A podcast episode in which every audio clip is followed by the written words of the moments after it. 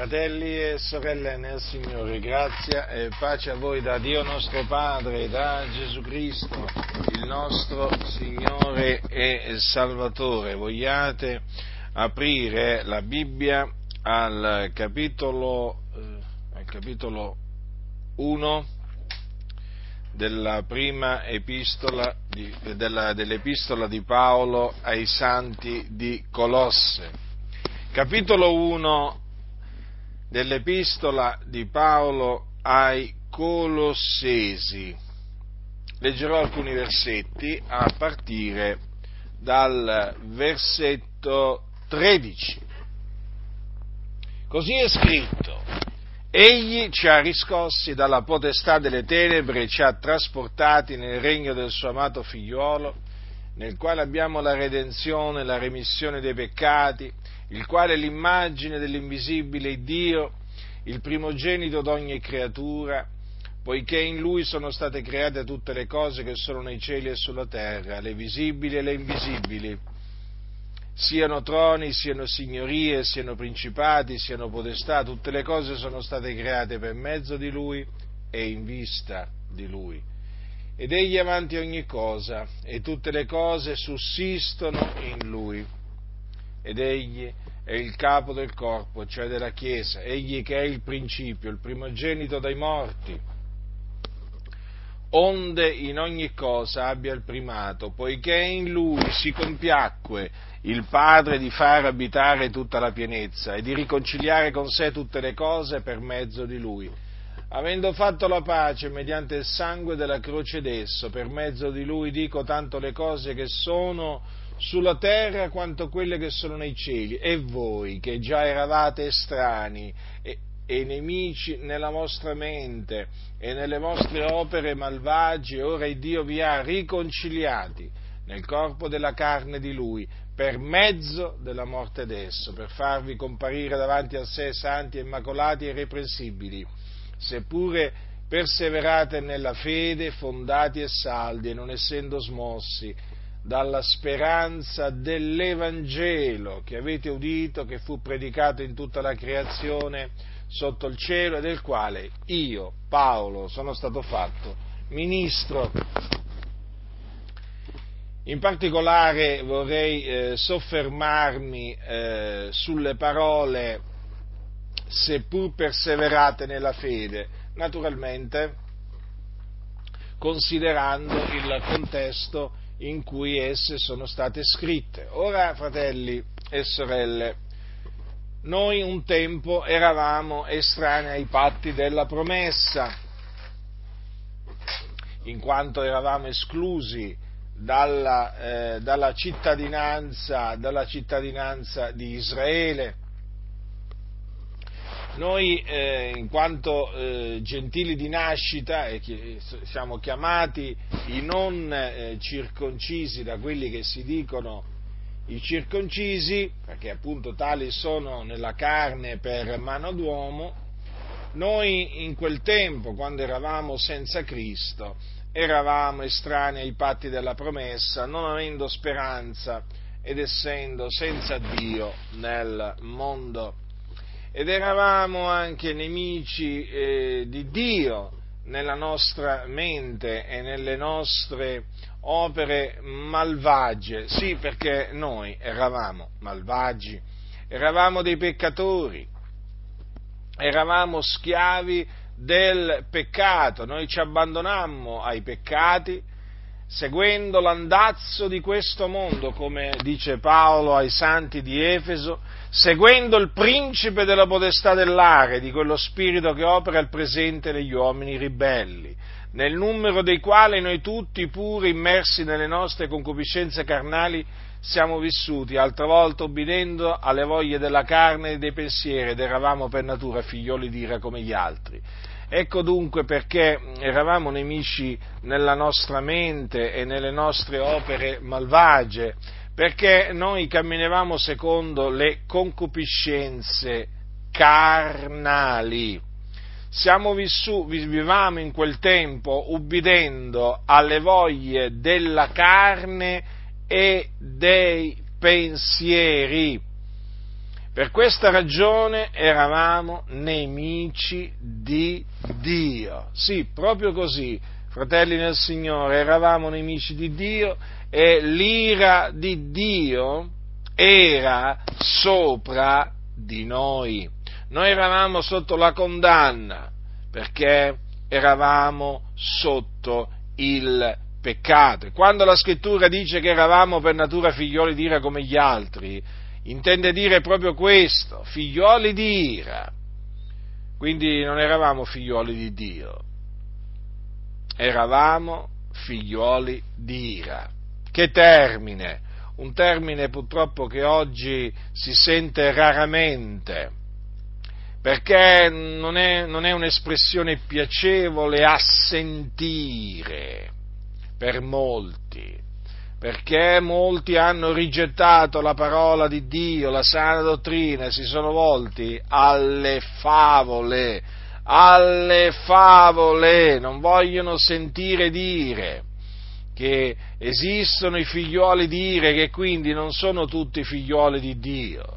Esistono i figlioli di ira e sono coloro che camminano secondo le loro concupiscenze, come lo eravamo d'altronde noi quando eravamo sotto il peccato e quindi non eravamo meglio di coloro che oggi servono il peccato nella maniera più assoluta.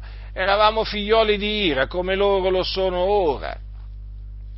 Eravamo nemici di Dio. Quando io considero veramente che noi eravamo nemici del creatore di tutte le cose, perché Dio è il creatore di tutte le cose, le visibili, le invisibili, è il creatore dei cieli, della terra, del mare, di tutte le cose che sono in essi. Alzate gli occhi, eh?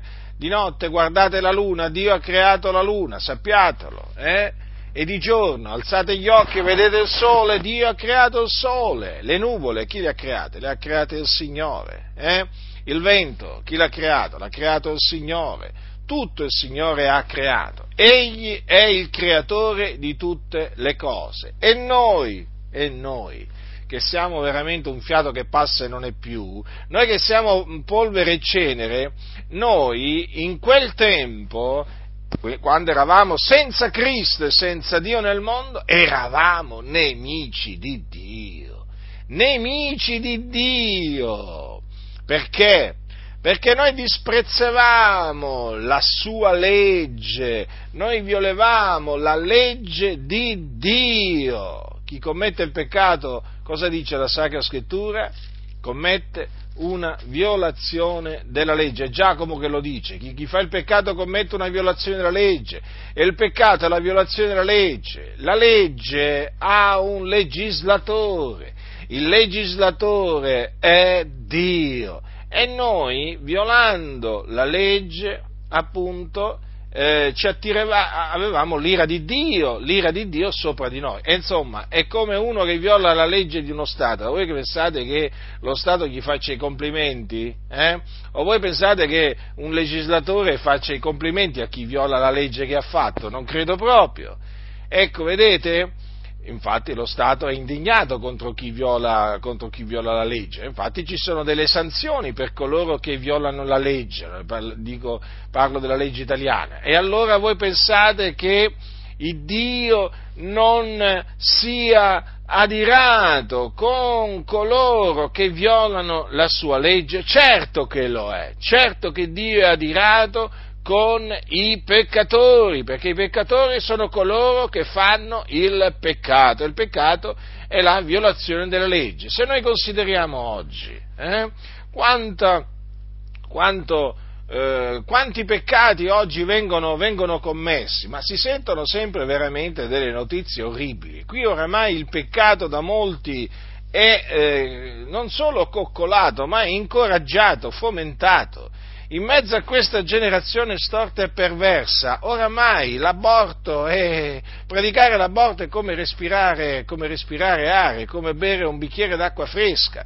eppure l'aborto è un omicidio, Dio dice non uccidere, e qui, qui stanno uccidendo tanti, tanti, tanti, tanti bambini, tanti bambini, l'incesto, l'incesto oramai per, per molti è diventata una cosa normale, Ma l'incesto è peccato agli occhi, agli occhi, agli occhi di Dio. Rubare anche diventa, è, è, normale per molti rubare, ma la scrittura dice che rubare è peccato. E che dire delle, delle menz- del mentire? Mentire.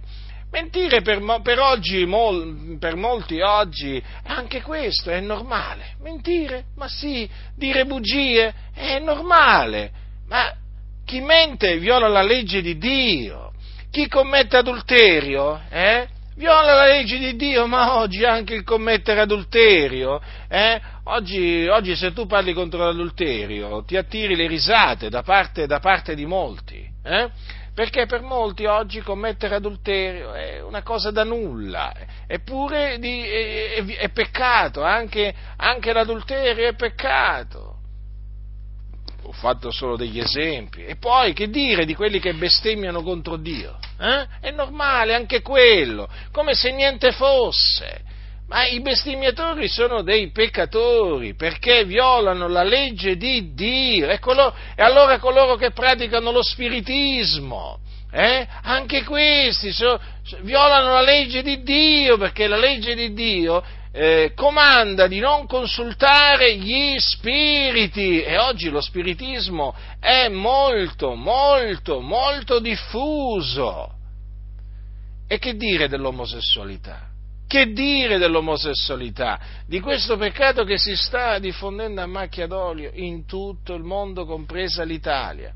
La scrittura definisce l'omosessualità peccato. Eppure oggi, eppure oggi molti ritengono che l'omosessualità non sia peccato. Eh? E guardate che oramai questa idea si è diffusa anche in mezzo a molte chiese. Ma noi, fratelli nel Signore, sappiamo che la parola di Dio è verità. E quando la parola di Dio dice non avrei con un uomo relazioni carnali come si hanno con una donna è cosa abominevole, eh? Noi crediamo a quello che dice Dio, questa è la legge di Dio, chi la viola è un peccatore. E l'omosessualità, anche nelle chiese evangeliche oramai, in quelle che si definiscono chiese evangeliche, che oramai si possono definire chiese anti-evangeliche, eh? in molte chiese evangeliche ormai l'omosessualità è una scelta di vita, è una libera scelta di vita. Capite? Per farvi capire il disprezzo che c'è nei confronti della legge di Dio, che porta appunto a violare la, eh, la, legge, la legge, di Dio. Guardate, ho, ho enumerato veramente una piccola parte dei peccati, perché qua di peccati, fratelli nel Signore, ce ne sono molti, potrei aggiungere, anzi voglio aggiungere il peccato di idolatria che è così diffuso in questa nazione, oggi si sente parlare troppo poco dai pulpiti contro le statue le immagini cosiddette sacre eh, eh, della Chiesa Cattolica Romana, d'altronde viviamo qua in Italia e dobbiamo parlare contro quelle di immagini e state sacre, anche se comunque sia ci sono altre religioni eh, che, praticano, che, praticano, l'idolatria, per esempio come anche l'induismo, eh, non ci dimentichiamo del buddismo, insomma, eh, cioè, eh, se no altrimenti ci concentriamo solo sulle statue e le immagini della Chiesa Cattolica Romana e non va bene, però certo ci riguarda strettamente da vicino eh, l'idolatria della Chiesa Cattolica Romana perché noi viviamo appunto in un paese che è cattolico romano, eh, dove ancora dove, dove la, la, il cattolicesimo è la religione di Stato, eh? naturalmente, non ufficialmente, no? di fatto lo è, è chiaro, però ufficialmente ti diranno no, ma il cattolicesimo non è la religione di Stato. Sì, questo è quello che ci dicono, diciamo, in linea teorica è così, però nella pratica noi sappiamo che la religione, la religione di Stato qua è, è, è, il cattolicesimo è la religione di Stato, che, che ne dicono alcuni. Ora, eh, cosa dice la scrittura? Non ti fare scultura alcuna, né immagine alcuna delle cose che sono lassù nei cieli o qua giù sulla terra o nelle acque sotto la terra, non ti prostrare dinanzi a tali cose, non servir loro, perché io l'Eterno, l'Iddio tuo, sono un Dio geloso che punisco l'iniquità dei padri sui figlioli fino alla terza e alla quarta generazione di quelli che mi odiano e uso benignità fino alla millesima generazione verso quelli che mi amano e osservano i miei comandamenti. Vedete, fratelli nel Signore, dunque, fare stato, immagini? Eh, servirle, eh, adorarle, prostrarsi davanti ad esse, è peccato. Voi sapete che la Chiesa Cattolica Romana ha tolto questo comandamento dal Decalogo, lo sapete, dal Catechismo però, eh? perché nella Bibbia l'hanno lasciato, non lo potevano togliere dalla Bibbia, ma l'hanno tolto dal Catechismo. Eh? Ecco, eh, questo è uno di quei comandamenti che la Chiesa Cattolica Romana incita a violare, perché voi sapete che ci hanno stato immagini veramente in grandissimo, in grandissimo numero. Eh? Ecco, questo è peccato e coloro che violano questo comandamento eh, sono degli idolatri. Hm? Ecco,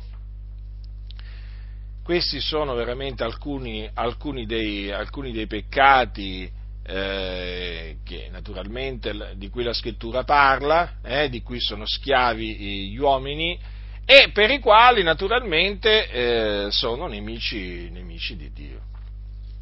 Quindi gli uomini senza Cristo e senza Dio sono nemici di Dio. E noi lo eravamo, noi questo lo diciamo perché c'è stato un tempo in cui anche noi eravamo nemici di Dio, anche nei pensieri, non solo nelle nostre opere, ma anche nei nostri pensieri, perché nostra mente, nella, nella nostra mente abbondavano i pensieri iniqui, iniqui, eh sì, perché ricordatevi anche che c'è una mente malvagia, eh?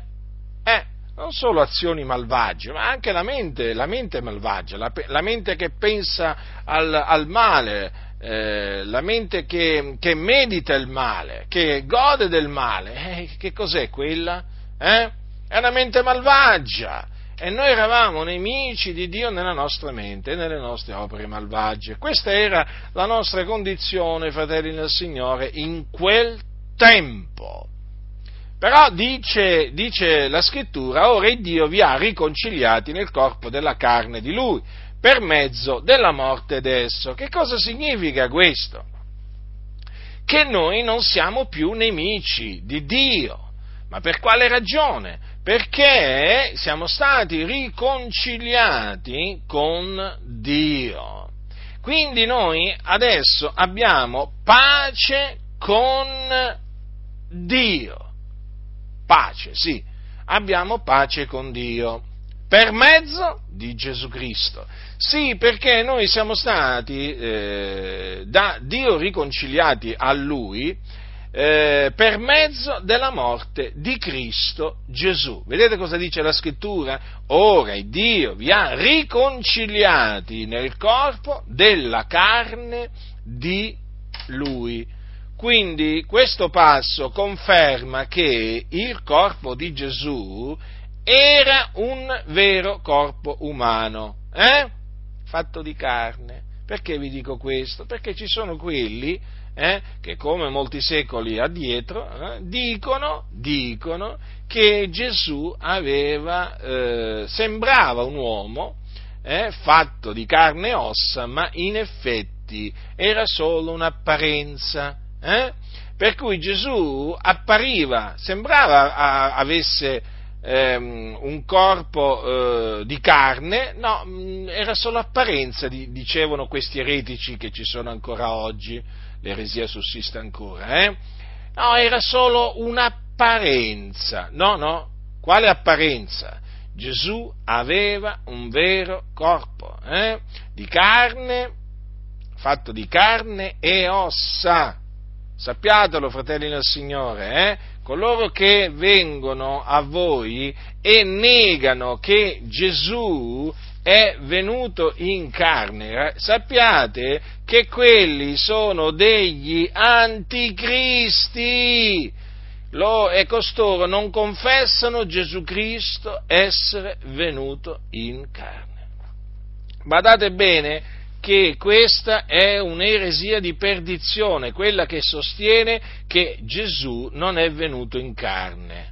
È un'eresia di perdizione, quindi un'eresia che mena all'inferno, perché nel momento in cui uno accetta, accetta questa eresia, finisce inevitabilmente con il rigettare la morte espiatoria di Gesù Cristo, il figlio di Dio. Quindi badate a voi stessi, come dice Giovanni, affinché non perdiate il frutto delle opere compiute, ma ricevate piena ricompensa. Eh? Quindi, se qualcuno viene a voi eh, e vi porta questa dottrina, non lo ricevete in casa e non lo salutate, perché chi lo saluta partecipa alle malvagie opere di lui. Eh? Mi sto riferendo quindi a coloro che negano. Hm? a coloro che, eh, che, negano che Gesù è venuto in carne. Costoro non hanno Cristo, quindi non hanno né il figliolo e neppure il padre. Non sono dei nostri, sono degli anticristi.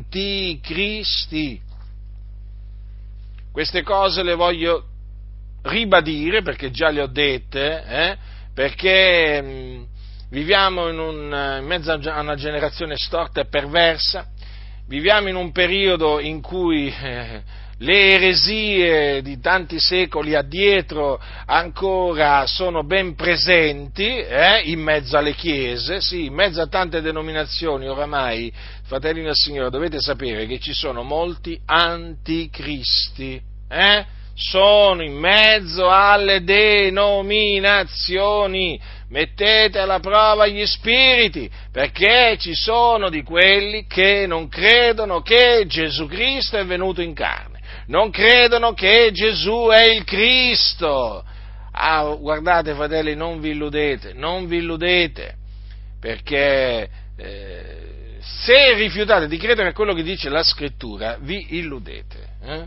Guardate che è come esattamente ai tempi degli Apostoli la situazione, eh? ci sono costoro, si infiltrano nelle chiese, si infiltrano, allora devono essere smascherati, devono essere scoperti, allora per scoprirli dobbiamo, dobbiamo mettere alla prova gli spiriti. E nel momento in cui si mettono alla prova gli spiriti vengono pure fuori quelli che appunto non confessano Gesù Cristo essere venuto in carne. Dunque, il Dio ora ci ha riconciliati nel corpo della carne di Gesù Cristo per mezzo della morte d'esso. Quindi la morte di Gesù, morte di Gesù Cristo sulla croce fu una morte preordinata da Dio eh, per la nostra riconciliazione con Dio. Sì, fratelli del Signore.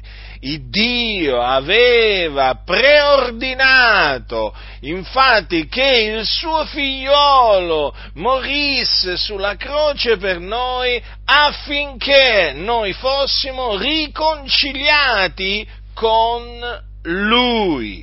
E questo perché il Dio nel suo grande amore, secondo il beneplacito della sua volontà, ci ha eletti a salvezza prima della fondazione del mondo.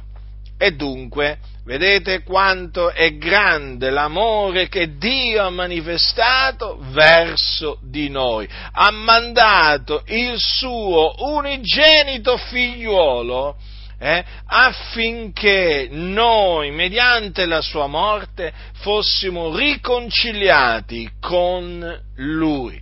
Mirabile amore di Dio, meravigliosa veramente misericordia di Dio. Dunque, quando noi parliamo della morte di Gesù Cristo, parliamo della manifestazione dell'amore di Dio. Purtroppo molti oggi parlano dell'amore di Dio senza parlare della morte di Gesù Cristo. Come si fa a parlare dell'amore di Dio senza parlare della morte di Gesù? Ma spiegatemelo, spiegatemelo! Come si fa? Il Dio ha tanto amato il mondo che ha dato il suo unigenito figliolo, lo ha dato, quindi non lo ha risparmiato, ma l'ha dato per tutti noi. Come dice infatti l'Apostolo Paolo, dice colui che non ha risparmiato il suo proprio figliolo, ma l'ha dato per tutti noi, quindi l'ha dato per tutti noi. Come l'ha dato? L'ha mandato eh, nel mondo, ordinandogli di deporre la sua vita per noi e quindi di morire per noi.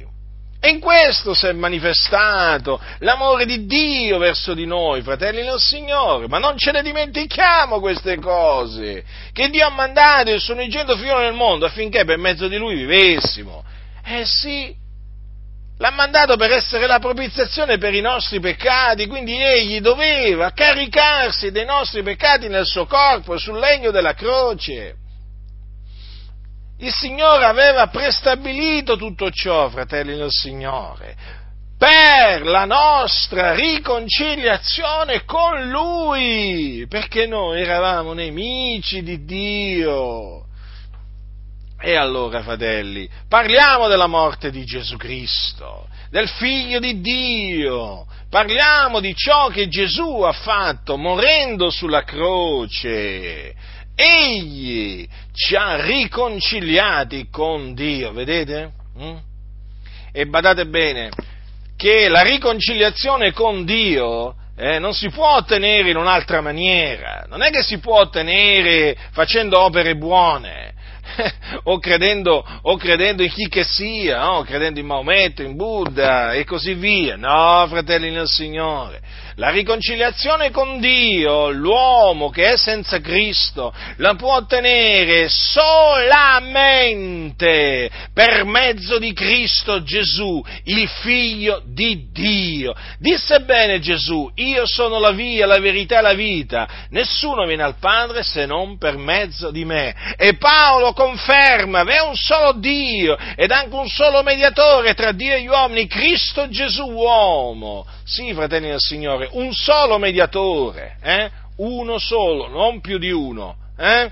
2, 3, 4, 5, 6 e così via. No, un solo mediatore fra Dio e gli uomini, Cristo Gesù uomo, il quale diede se stesso quel prezzo di riscatto per tutti. Questo dice la Sacra Scrittura e noi proclamiamo questo, lo proclamiamo con ogni franchezza, senza vergogna, senza paura, in mezzo a questa generazione storta e perversa, in mezzo a questo mondo di tenebre.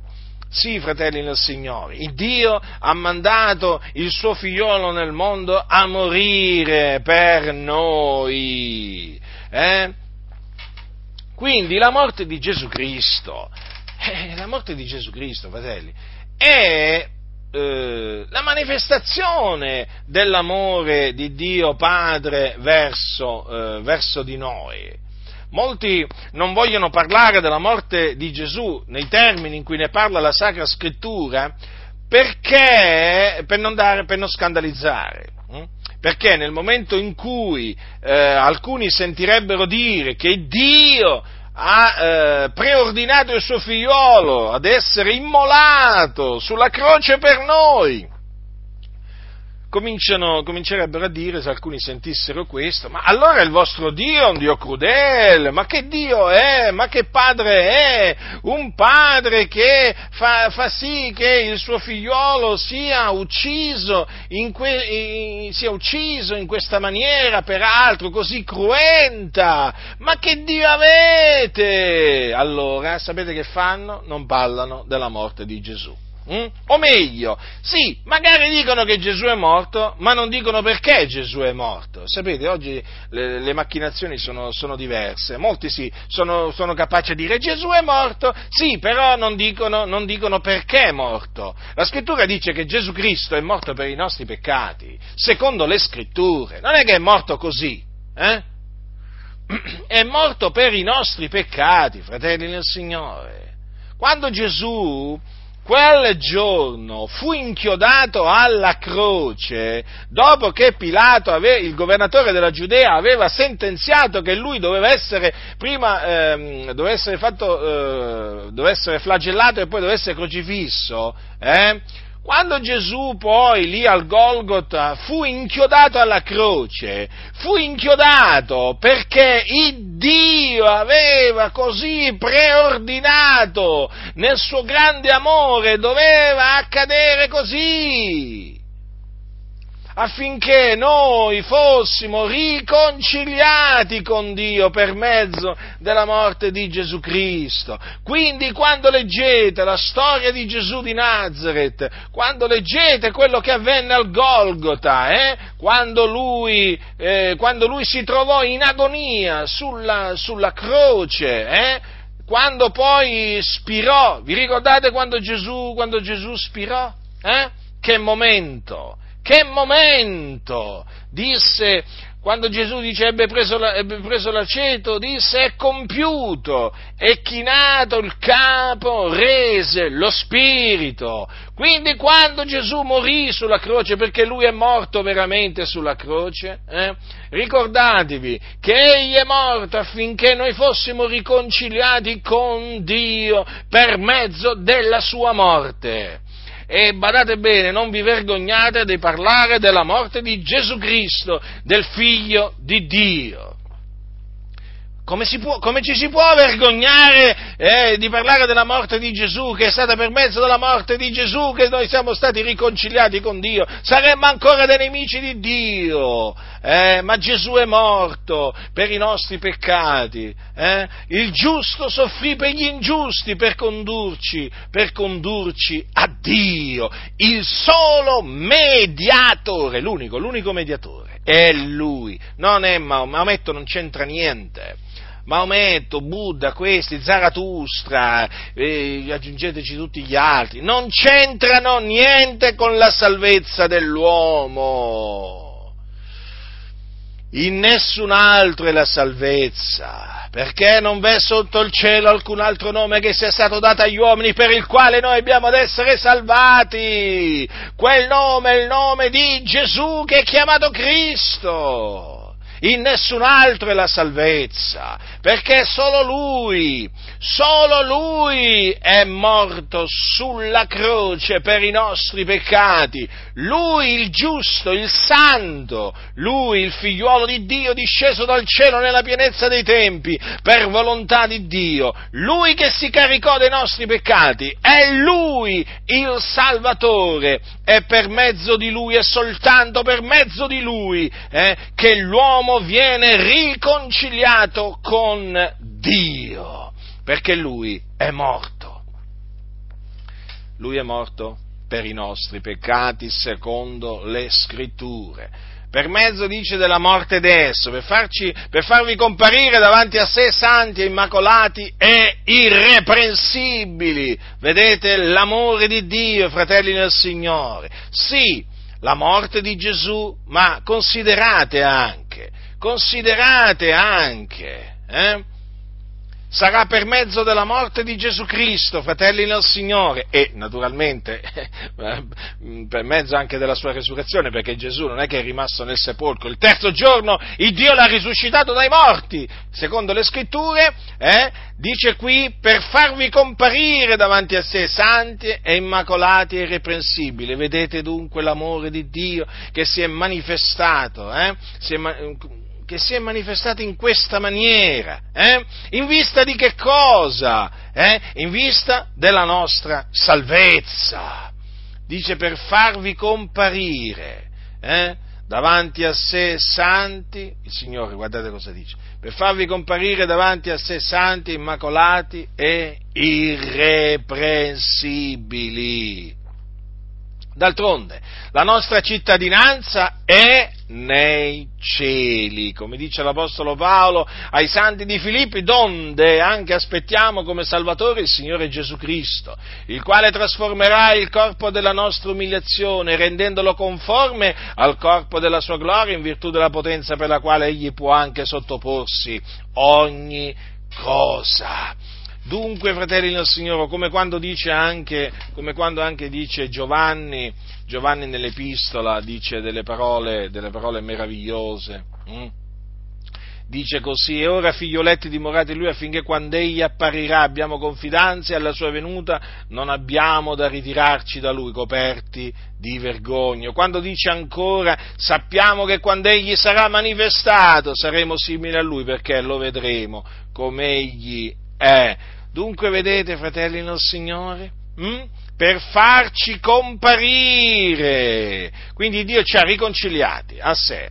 Eh, nel corpo della carne di Cristo, per mezzo della morte di Gesù Cristo, per farci comparire davanti a Lui, santi e immacolati e irreprensibili, fratelli nel Signore. Questo dice la Sacra Scrittura. Ma la Sacra Scrittura dice anche questo, seppur perseverati nella fede. Ecco, qui l'Apostolo Paolo introduce un concetto che è di fondamentale importanza, fratelli nel Signore, eh? quello della perseveranza, perché noi abbiamo creduto nel, eh, nel Signore Gesù Cristo, e eh, quindi abbiamo creduto che Lui è morto per i nostri peccati secondo le scritture, che fu seppellito e che risuscitò dai morti il terzo giorno secondo le scritture e apparve ai Suoi discepoli. E credendo eh, in questa parola, che è la parola della buona novella, noi siamo stati riconciliati con Dio, perché siamo stati giustificati, resi giusti. Ma badate bene, fratelli, per comparire davanti al Signore, hm? dobbiamo perseverare nella fede, perseverare nella fede fino alla fine, che poi perseverare fino alla fine nella fede significa serbare la fede fino alla fine. Chi avrà perseverato fino alla fine sarà salvato, eh? nel regno celeste del nostro Signore. Non è che uno se crede per un tempo eh, e poi si tira indietro sarà salvato lo stesso, assolutamente.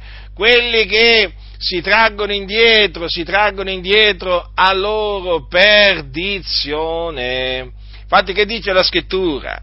Dice ancora un brevissimo tempo e colui che da venire verrà e non tarderà, ma il mio giusto vivrà per fede e se si tira indietro l'anima mia non lo gradisce. C'è un se, c'è un se, se si tira indietro l'anima mia non lo gradisce. Quindi, badiamo a noi stessi, fratelli del Signore, eh?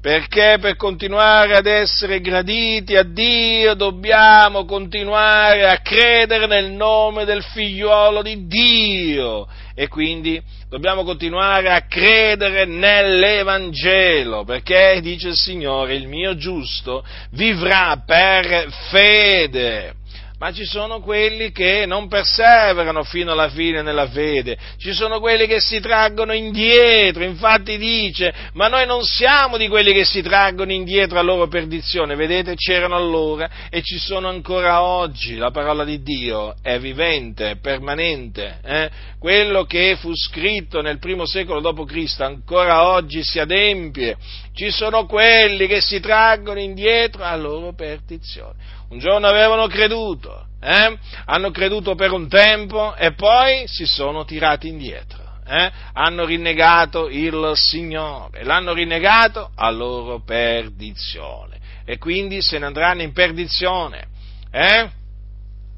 Se ne andranno in perdizione, non saranno salvati nel regno del nostro Signore costoro. Quando, quando moriranno, non saranno salvati eh, dal Signore nel suo regno, perché se ne andranno in perdizione, perché moriranno costoro nei loro peccati, appunto, moriranno nei loro peccati e quindi non potranno non potrà, avendo rigettato il Signore Gesù Cristo, non potranno entrare nel regno dei cieli. Ma dice sempre la scrittura, ma, di, ma, noi siamo di quelli che hanno fede per salvare l'anima. Notate, di quelli che hanno fede per salvare l'anima. Quindi bisogna serbare la fede per salvare l'anima. Il mio giusto vivrà per fede. Quindi fino alla fine, eh fratelli, in mezzo alle afflizioni, in mezzo alle tribolazioni, in mezzo alle persecuzioni, in mezzo alle necessità, continuare a credere, ad avere fede nel Signore Gesù Cristo, in ciò che Egli ha fatto. Perché cosa ha fatto Gesù? È morto per i nostri peccati eh? ed è risuscitato dai morti il terzo giorno. Ecco che cosa ha fatto Gesù. eh? noi dobbiamo credere in ciò che ha fatto Gesù Cristo, il Figlio di Dio. Dunque, fratelli, se perseverate nella fede, vi ricordate che cosa dice, cosa dice lo, scrittore, lo, scrittore, agli ebrei? Eh? Al, capitolo, al capitolo 3 dice che siamo diventati partecipi di Cristo a condizione che riteniamo ferma sino alla, fi- alla fine la fiducia che avevamo da principio. Quindi eh, c'è una condizione, hm? la condizione ben precisa. E eh, di, fatti, di fatti poi lo scrittore proseguendo prende eh, come esempio di disubbidienza gli israeliti che erano usciti dall'Egitto condotti da Mosè, ve li ricordate gli israeliti? Eh? Avevano creduto nel Signore quando erano usciti dall'Egitto, avevano lodato, lodato il Dio, ma poi quando il Signore, dopo del tempo, no? dopo che ebbero viaggiato del tempo nel deserto, quando il Signore gli comandò di prendere possesso della terra che aveva promesso ai loro padri, ecco che il popolo non credette nell'Eterno. E allora dice che il Signore giurò che, giurò che non entrerebbero nel suo riposo. E a chi lo giurò questo? A quelli che furono disubbidienti. E dice bene lo scrittore, dice noi vediamo che non vi poterono entrare a motivo dell'incredulità, eppure un giorno avevano creduto. E come se avevano creduto? Chi può dire che gli israeliti, quando uscirono dall'Egitto, non avevano creduto nel Signore? C'è qualcuno? Eh? Si faccia avanti. Dov'è?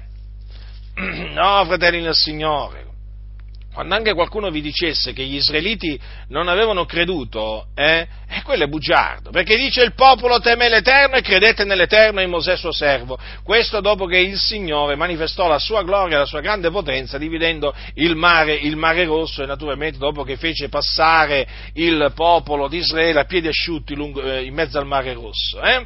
il popolo credette nell'Eterno in Mosè suo servo, credette sì, però non perseverò nella fede fino alla fine, perché a un certo punto eh, furono increduli e non poterono entrare nel riposo di Dio a motivo della loro incredulità. E questo esempio di disubbidienza lo scrittore lo prende eh, e lo cita in, una, in, una, in un'epistola eh, rivolta a degli ebrei che avevano creduto nel Signore Gesù Cristo e quindi che erano nostri fratelli, e questo vale anche per noi, fratelli del Signore. Hm?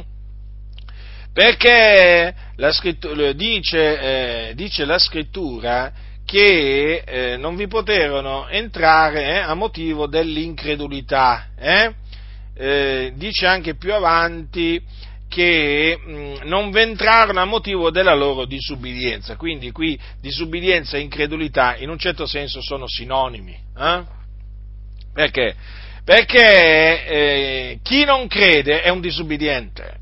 Chi rifiuta di credere nel Signore è un disubbidiente. Gesù cosa disse? Abbiate fede in Dio, abbiate fede anche in me. È un comando quello di avere fede, eh? Non è mica qualcosa così, eh? È un ordine.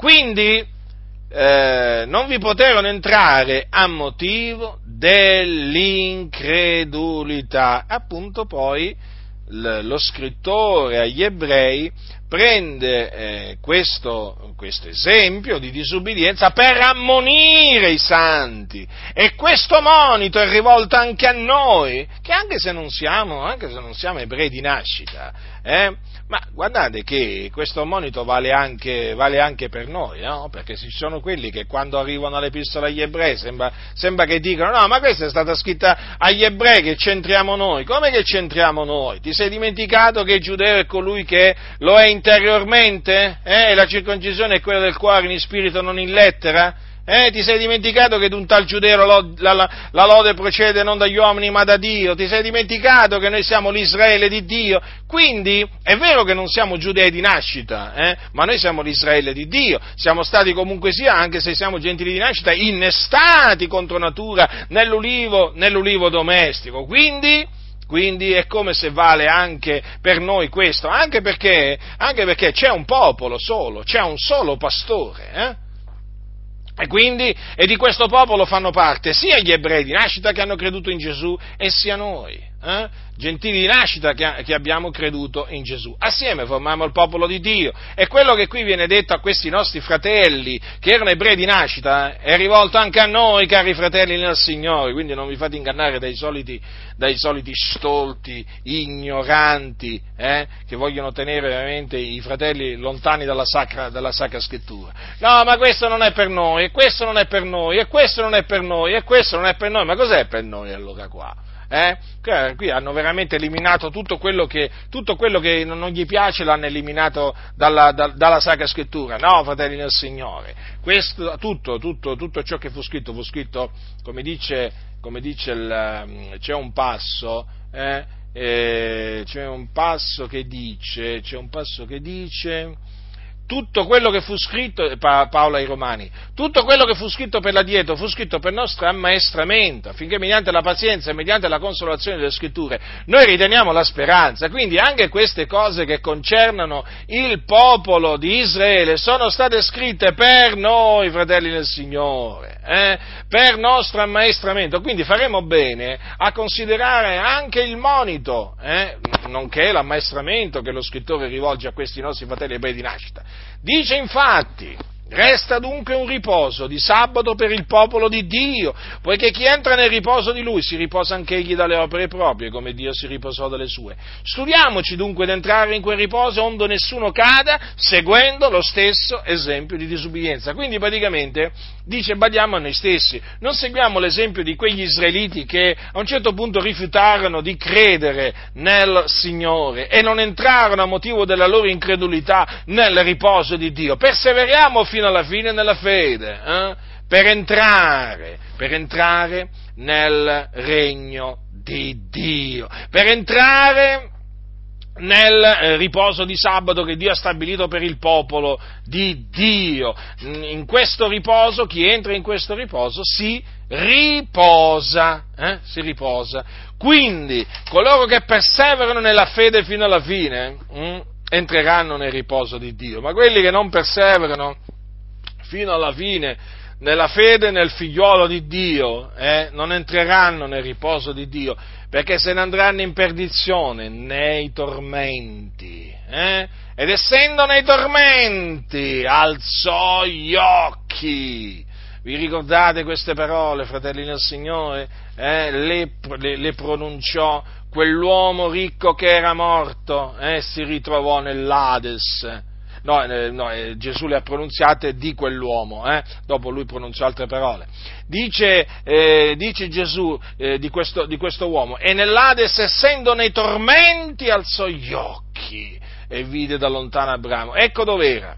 Questo lo dice Gesù, eh, che quell'uomo nell'Ades era nei tormenti. Lo ha detto Gesù, io ci credo, credici anche tu. Eh? E quell'uomo disse ad Abramo, abbi pietà di me, dice manda Lazza a intingere la, la, punta del dito nell'acqua per rinfrescarmi la lingua perché sono tormentato in questa fiamma. Ecco dove vanno coloro che si traggono indietro a loro perdizione, vanno nelle fiamme dell'inferno. le fiamme dell'inferno. Ci sono quelli che quando, che quando sentono parlare delle fiamme dell'inferno, no? a, diciamo accennano a una risatina eh, non c'è niente da ridere, l'inferno esiste e ci andrete se persevererete nella vostra incredulità. Siatene certi, l'inferno esiste, le vostre risate, guardate, non ci fanno proprio cambiare idea a noi, eh? ma per niente, l'inferno esiste, è come se esiste, come esiste anche il fuoco all'inferno che, che ne dicano eh, i soliti stolti, ignoranti, impostori. Eh?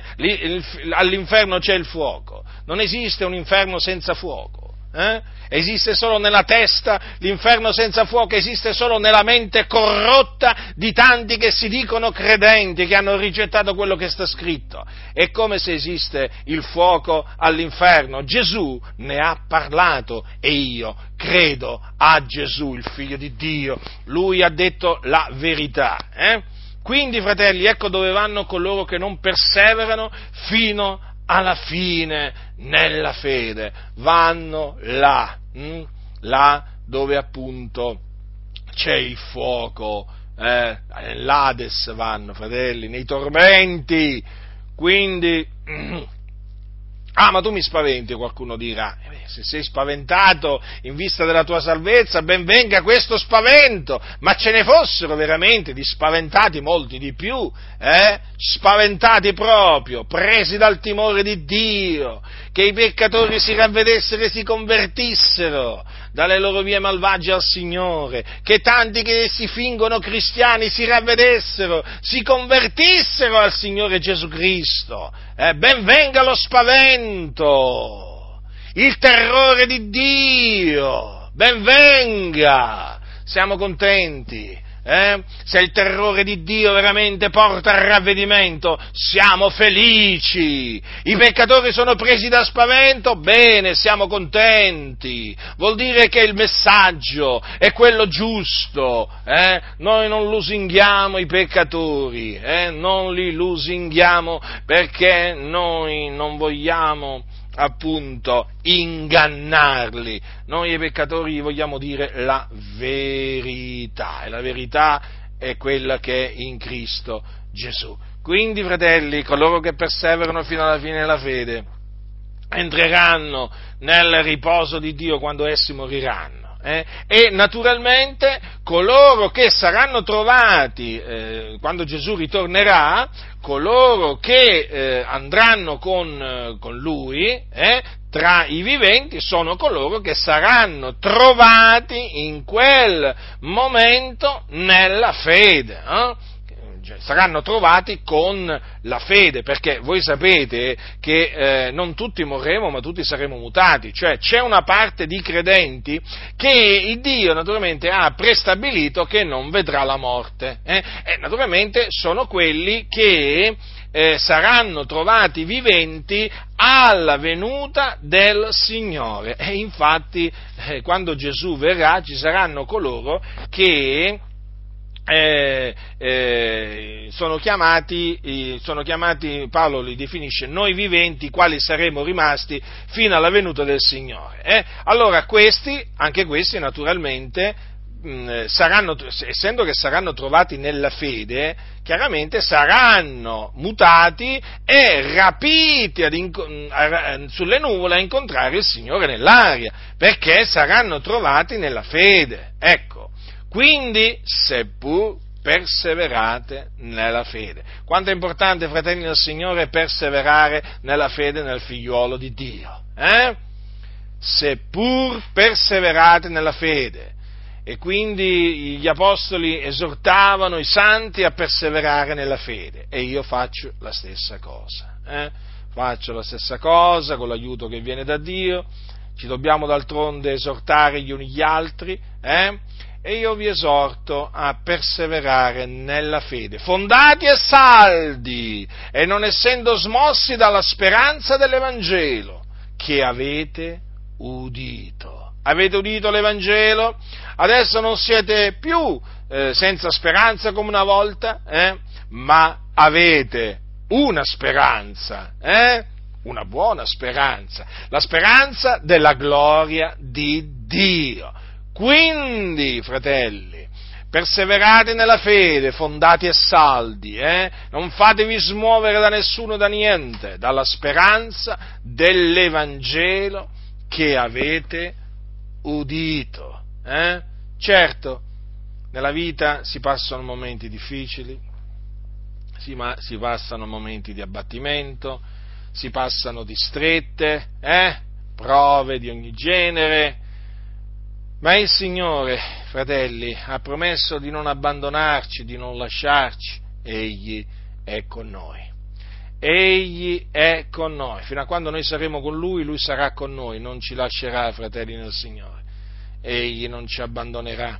Egli è fedele. Le sue promesse sono fedeli e veraci. Egli ha parlato, egli quindi ha detto la verità, Dio è impossibile che abbia mentito.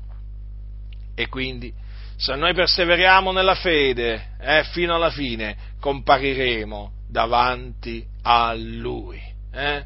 Quindi è cosa certa questa, fratelli del Signore, questa veramente è cosa certa, è una parola certa e quindi non vi lasciate ingannare dai vani ragionamenti di tanti, eh? perseverate nella fede nel figliolo di Dio fino alla fine. La grazia del nostro Signore Gesù Cristo sia con tutti coloro che lo amano con purità incorrotta.